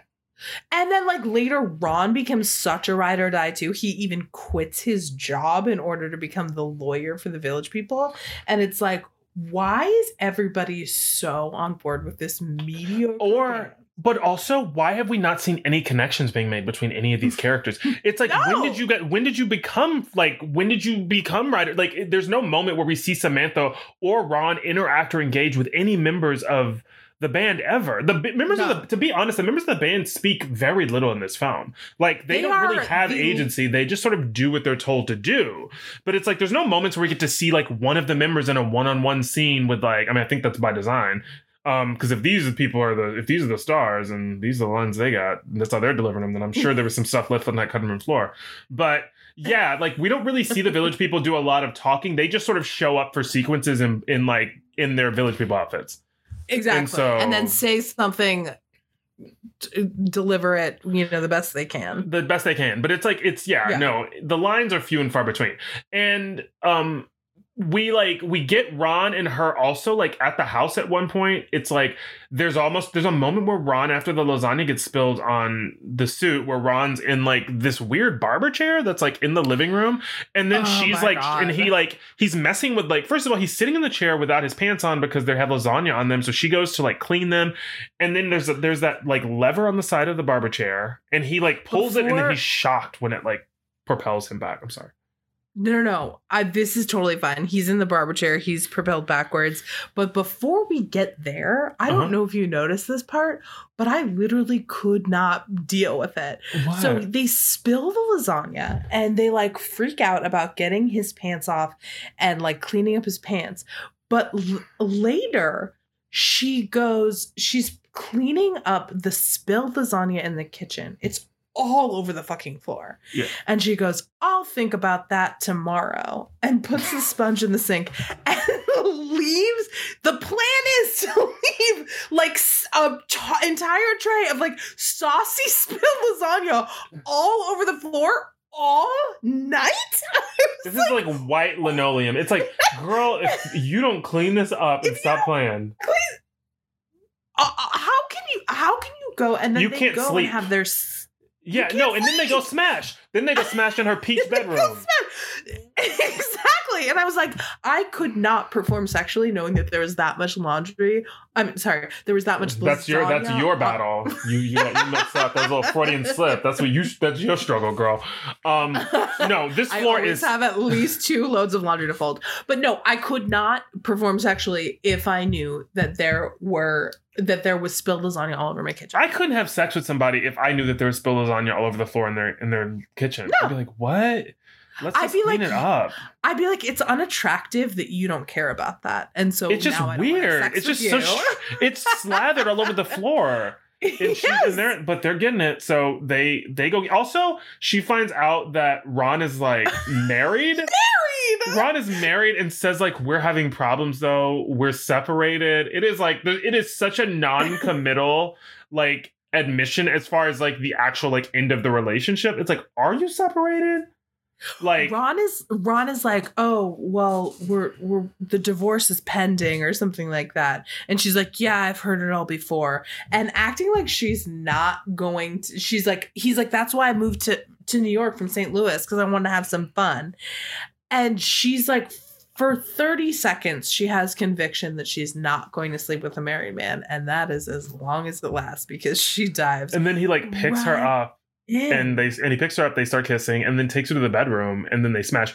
And then not before not before she p- plays a weird game of little piggy with his feet Oh yeah, there's a little ah, light foot that- play. that really disturbed me Also, the lights go out, and so we just have their voices in the bed at the beginning, and she says, What are you doing? And then Ron says, These are the 80s, kid, and you're gonna do a lot of things you've never done before. And I was like, well, what's happening? it's also like only if she consents Yeah, that's what I'm saying. Is consent on the table? Because it sounds like you doing you gonna make it do what it do, whether you want to or not, sis. It's like, hold on. Let's get it sounds like yeah it sounds like we are we are playing with fire with that line Yeah, well, it's, it sounds like you're gonna be burning tomorrow if you're not careful. what are y'all doing? And like, has everybody established? Have you established boundaries and boundaries and safe words? Because it sounds like Ron's getting his no matter what, and it is No a dangerous, what dangerous uh, scene, dangerous expectations being set up, baby. Um, and it's a lot, and so that all happens. And then the next, oh, and this is where we get the Leatherman, and he Yes. sings. He gets on top of the piano and sings an Does- odd, He says he works for the toll for the um right. He works for the New York the like he Brooklyn takes toll booth. The Brooklyn toll Yeah. booth, and his bulge is his bulge is really pronounced. His bulge. He's in leather much, chaps. Much like the um, Great Wall of China. You can see his bulge from fucking space. It is, is. the only thing that matters in this room. He's singing Danny Boy, but we're all looking at his enormous cock. We're looking right? at his Danny boy while he's singing it. Yeah, the pipes, the pipes, the pipes the are pipes calling, are calling. baby. It is a lot, and he comes in the room and he's got his full leather garb on. It's like, why'd y'all make him? Why's he wear the Brooklyn toll? Like, of all the jobs, why why isn't he like? Why doesn't he work with iron or something? Well, why isn't he a welder? Well, uh, uh, uh, like, is this is what is this what he's wearing to work? Because I would say that's not necessarily a work appropriate outfit. I would say it's just hot. I would say just be uncomfortable to be in that at work. But? I did read that the Leatherman from the Village People was did actually work at the toll booth. before. So, okay, so we love an authentic storyteller. Okay, We- okay, that is probably the only part of the story that is real. I see what they're doing. Um, but Ron White quits his job yes, with a very um Caitlyn Jenner esque line. He goes, "This country is overtaxed, and so am Yep. I." And we know our girl, our girl Caitlyn Jenner, who, by the way, is trash. We should just say Caitlyn Jenner is trash politically, like. yeah, it's a mess. Personally, she has said horrible things. She ran for the governor of California on like the worst platforms of all time. She is a horrible person as far as I can see. No, Um, there's nothing. No, it, the politics are fucked, and it is the like, politics are fucked. Which girl, who are you fighting for? Yeah, who the? We are such high hopes for her too, and we should have known know. better. But remember that Vanity Fa- Vanity Fair again, baby. Apparently Vanity they've got that finger on the pulse. Vogue who? Vanity Fair. When that cover came out, I remember we were at a hotel, and I remember Dave was like, he like he was so excited and he was like, check this out, like look at the cover. And he was like, Who is that? And I was like, Jessica Lange? And you gave her Jessica Lange. What a compliment. I, I mean, yeah, I know. But I was like, if you're listening, Jess, um, we love you. Um, We love but I- you. but she was giving Jessica Lange on that cover with, you know, and so she was giving. She was. She was. The, look, she had all the right photographers. She had all the right the makeup people, the team, The like she was looking was right on that cover. She was looking right, and it was an incredible we were so excited for the potential inc- of what this could be and what it Uh, could mean. incredible, probably the most prominent person to come out as trans. I mean, ever. Ever. It, and she has royally fucked it up just by being um you know not being in any way a friend to our community and so or caring about um, our community or giving a shit about our community at all. no because before anything she's a rich white woman so it's like That part. of course like uh, that is the most important Mhm. thing um and that privilege will get you everything you need so anyways the character of ron channels a little bit of caitlyn and says this Little country is foresh- overtaxed and so am i and quits his fucking job and then next we get Ron in Daisy Dukes in a crop top walking down the street with the rest of the village oh, people. Oh, Ron is with, and the whole crew is, by the way. It's not just Ron. Everybody's everybody's duped out, Everybody. and everybody's got some version of like a belly shirt on. Like, and I did have a thought where I was like, what must this have been like for like Caitlyn at that time? Like, Yeah. to be a part of something like this and she's like walking down the street with like all of these like muscly like gay dudes like i just i Clear- wonder if optics like you know one of the you know biggest most celebrated olympians of the time it's just it's really Yeah. like interesting It is really interesting. And I think something that is interesting about that is the fact that this movie is so fucking queer without ever mentioning any queer people. it is so And- gay That is sort of like this, you know, the the very out in the open secret, the open secret that, you know, Caitlyn Jenner's transition was a bit of an open secret for a while too. yes. And it's like I feel like it's sort of in parallel with the way she has lived her life, you know, at least in the in the latter years from the but that you know we're currently at. I don't Yes. really know anything about her in the 70s or in the 80s. I mean, I know she was like an Olympic athlete, but no um, i mean i don't not in that period between the like, after becoming a part of you know that the culture. the well yeah a part of the whole like Kar Jenner situation there isn't a Yeah. lot that i know i mean probably just the career of like a celebrated like athlete who does like commercials for cereal Right. and you know Like a appearances Michael Phelps probably probably so much money just made doing speech speeches at like oh colleges Oh and like for private the private sector that kind of thing for like Totally. companies for like i bet those like people make so much bank doing that kind of thing i'm sure like like former Well, she clearly had an interest in being an actor and being part of the entertainment sure. industry. Well, which is hilarious to me because she's fucking terrible in this movie. Yeah. And Allan Carr in one of the interviews referencing her was like, they're amazing. They have the best comedic timing. Like, She also said "Where?" that she also said that Steve Guttenberg and Caitlyn Jenner were going to be the Robert Redford and or she referred to Caitlyn Jenner as being like she's gonna be the next Robert Redford. I was like, okay. Okay, girl. In what fucking Yeah, world? you know something. Where was the talent? Like, can you see? You can see what's happening, right? Like, yeah, and not even like how some people have like uh like sort of charisma that carries them through. It's very this the whole performance is very wooden, and in this movie that's saying something. yeah, and she does. She really has no charisma to me, No. and I, I am willing to admit that part of that too is like I don't like her as a person, and so like I sort of am like looking at her with like squinted eyes, anyways, because like I'm mad at her all Yeah, the fucking time. sure. I mean, not actively, but when I see her, I'm like this No. bitch. Yeah. So I feel like I definitely am not giving her any leeway, but like I you can't. used- There's no room to, You used to go to the same Starbucks as her, didn't you? oh, I changed baristas. Okay. Okay, great, great, great.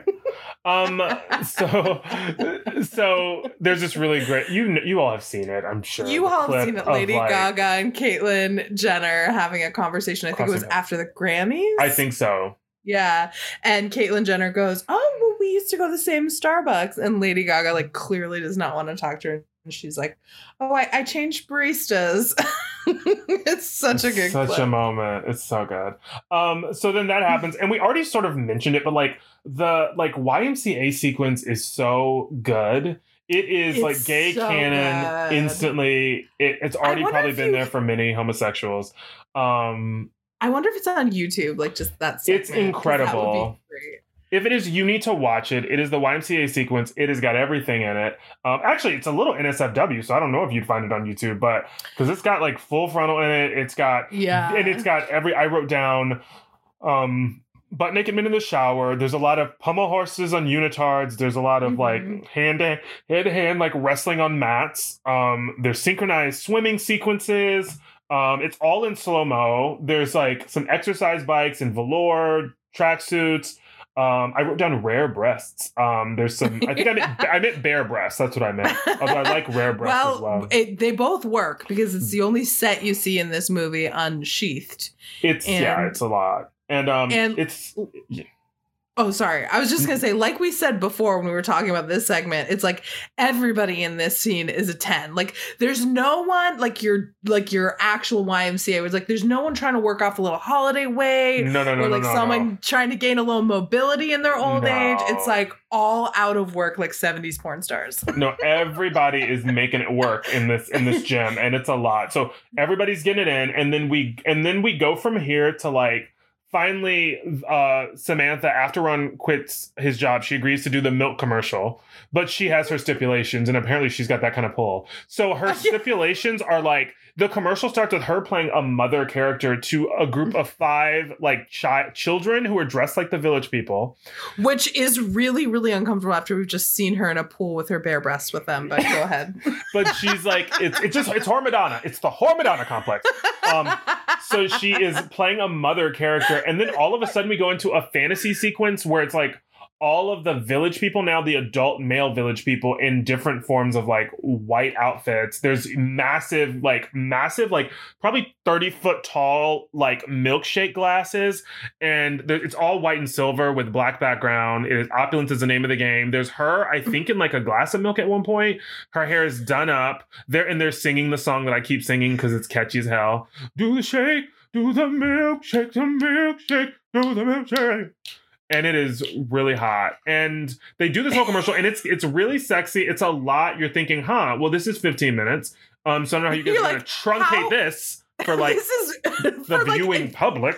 Exactly. Like, how are you going to pay for this airtime? It's And like, how I famous are the you? milk industry was so fucking rich. how are you this famous that they're willing How- to do let you do a they wanted you to come in and do a guest They're spot not. as a yeah well that's what we find out so the commercial happens they air it, it they go to like the offices of i think is this this is sydney's office right Glen Lerner. It's they're, Glen they're, Lerner. they're Glen Lerner. Okay, they're at Glen Lerner's law office. I make a cameo. Um, and they watch the commercial and everybody's loving it. All the whole posse, everybody. the moms are there. All the moms are there. And the thing is, too, I'm like, how the fuck, like, how, how, the fuck do they get this after doing one? They have, remember, have never done a performance for besides the backyard. It makes no sense. They did that backyard Samantha's dinner party. barbecue That's thing, and that's it. And now they're doing this national commercial all because they wanted Samantha to play the mom in this milk commercial so badly that they were like, "Yeah, we'll give you a couple mil to shoot this milkshake ad, and we'll And, also like, like, get the airtime for you." to do whatever you want. it is a full fantasy sequence that has nothing to do with milk, by the way. And Big Milk is all about it because they need her. And so it, this happens, and then her and Ron get into this stupid fight because Ron thinks she's going to sleep with like her ex record producer boyfriend, even though she has no intentions of it. It's And like the loosest storyline. It's like who Yeah, cares? it- yeah, nobody cares about what you two do. And then like the band gets some gig, and so they have to go to the, uh, San Francisco. It's in the Castro district, baby. Get into it. And Mhm. they show up in San Fran. Lulu is now like working for the band, so she's like the dresser, like the like the lackey, the person who's taking care of the band in San Fran. She says, Come on, guys, that's what I'm here for wardrobe and steps. And I wrote, Finally, we get clarification on what Lulu is here for. So she's doing wardrobe, but also choreography. but also there's a moment where but also there's a moment where she confront her and Sydney have a moment. Sydney shows up, Sydney like snaps at her to do something, and she basically puts Sydney in her place. And she says, No, like I work for the mm-hmm. band now, bitch. And it's funny too because it's like, did you not quit that other job? Because you're in San Francisco today. Have you been to work since we since we saw you in the office in the first scene? Flying by the seat. Lulu is just she's just following her dreams. So and yeah, and and like up the like we can all agree, I think the wrong tree. Because if you're looking for you found hot muscly men, now you just gotta like, I don't know, hang Yeah, out until somebody gets bored enough to oh. Um to try fish. um Sorry, I shouldn't have said do the music, the music. um so also lulu also they're there and then um some like wealthy moneyed women come in with sydney and lulu says i knew they'd love us in frisco and one of the women goes please dear never frisco san francisco and then lulu goes well pardon moi it's like what's it's thing? actually like a very serious moment. Like it's a I think weird it's like supposed to be a joke, but it like it lands like very serious, and you're like, cutting what is happening here? It is, yeah. Also, and then like a news anchor shows up, and for some reason she's like there, and then forgets why she's there because like she's there to interview the band, but then the producer, um, ex boyfriend of um Steve Waits, the producer ex boyfriend of Samantha. He's the president of the record company. He's the president of Record Company. He woos her very quick, very quickly. He says two words to her, and then he's and then they're like slipping out of the room to go like I we're, I assume like consummate whatever this is. Well, he's Um, like, "Do you want to talk somewhere more private?" And she like bats her eyelashes at him. She's like, "Absolutely." And it's like, And what's slip happening off. here? Like, It- are you paying her? Yeah, because that's the only way that this transaction could be that quickly. quick. yeah, it, it happens really fast. and then like and then Ron and Sam Ron and Sam like make rec- they reconcile. Ron shows up here for some reason. Um and then Because Yeah. he's got nothing else to do. He quit his damn job. Yeah, and then I wrote down in my notes, I know nothing about anyone in this film. No- like I know none. nothing about any Nothing. of these characters at all. And then we get our last sequence, which is them singing the title song, "You Can't Stop the Music" on Hold on. stage. Okay, I'm sorry. Ron proposes. Oh, that's right. Ron proposes. Yeah, I did write that down. Ron proposes, and I said they don't know. I said they don't know.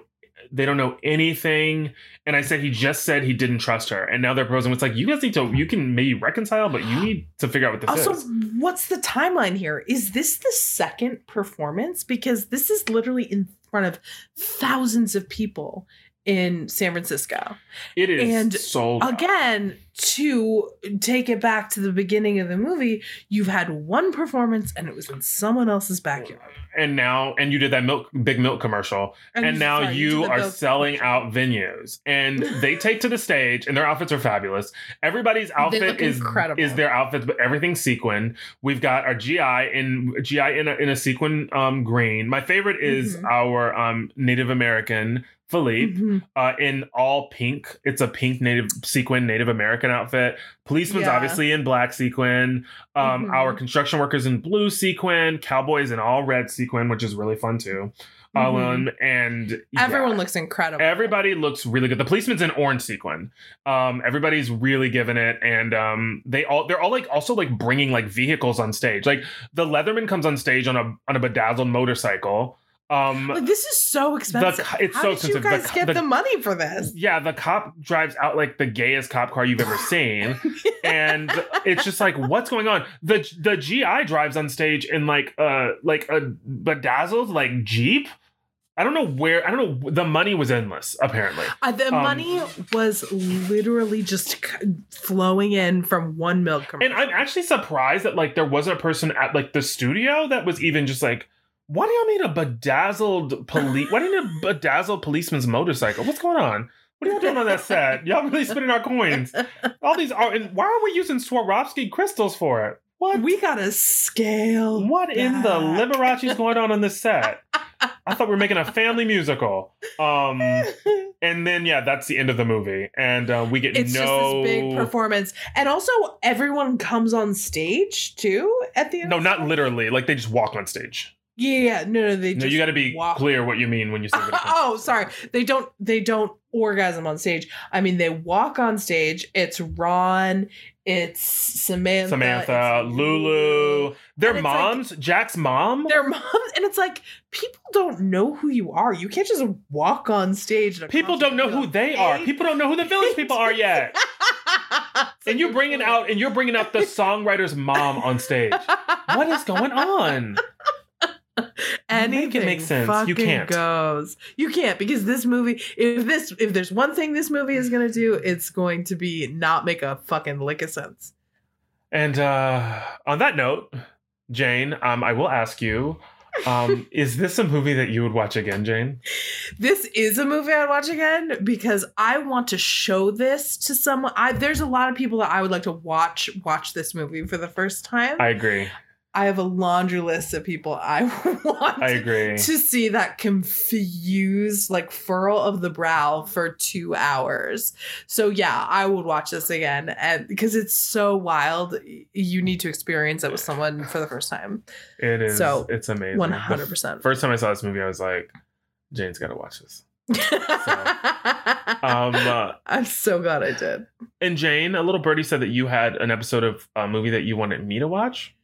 I do. So this was this was such a um so we're trying to choose movies for Pride month and as maybe you don't know, I don't know, but I think a lot of people in our community know that like famously gay movies are terrible and it's only really within the last like 10 years that people have been sort of trying to invest money in queer stories Uh-huh, yeah. and representation. And so there's so many that I like grew up watching that like are not good. Um and some that are good and some that tried their best at the moment, you know, but just like I you remember being a kid and just trying to like find anything that had any sort of representation. Yep. And there are a few movies uh there's so many that I wanted to choose, but obviously I only could choose one. And so I wanted to choose one that I was sure you hadn't seen and that um not a lot of people that I know talk about this movie, but it was one of my favorites and I had it on DVD for a long time. But we are going to watch 2004's Saving Face. Okay, I have no idea what it's about. I've never seen it before. I'm excited. I'm Pride really Month excited. continues. Pride This Month is fun. continues. I'm so excited for you to see it. I'm excited to rewatch it because it's been a long time. Um, and I think it'll be really fun. All right, we are we are all done for today. This was a lot of fun recording this episode with you. It was really fun producing it. I'm gonna go in and I'm gonna plot out your best moments. Um, and I'm gonna you know, Dave is Dave. Oh, I will say Dave can certainly take it from here as he normally does. You don't. I'll bring him in as I'll bring him in, in as he's needed. Um, but this was my you know my brainchild, and I'm really steering the ship here. So Maybe Uh, we'll have a production meeting afterwards to sort of decide on that. But I think the problem I think the problem is going to be you thinking. So stop doing that. Um, We appreciate you all. We love you. To us. Thank you for making it all the way to the end of Can't Stop the Music. Hopefully, you have watched it or it inspired you to watch it. Um, if you want to continue to follow us, you can find us on social media um, on Facebook and Instagram at Movies We Missed and on Twitter at MWM Chat. We love you guys. We appreciate you. And we will see you next week for Saving Face. Mm, Bye. bye. Bye, bye, bye, bye, bye. Mhm. Oh,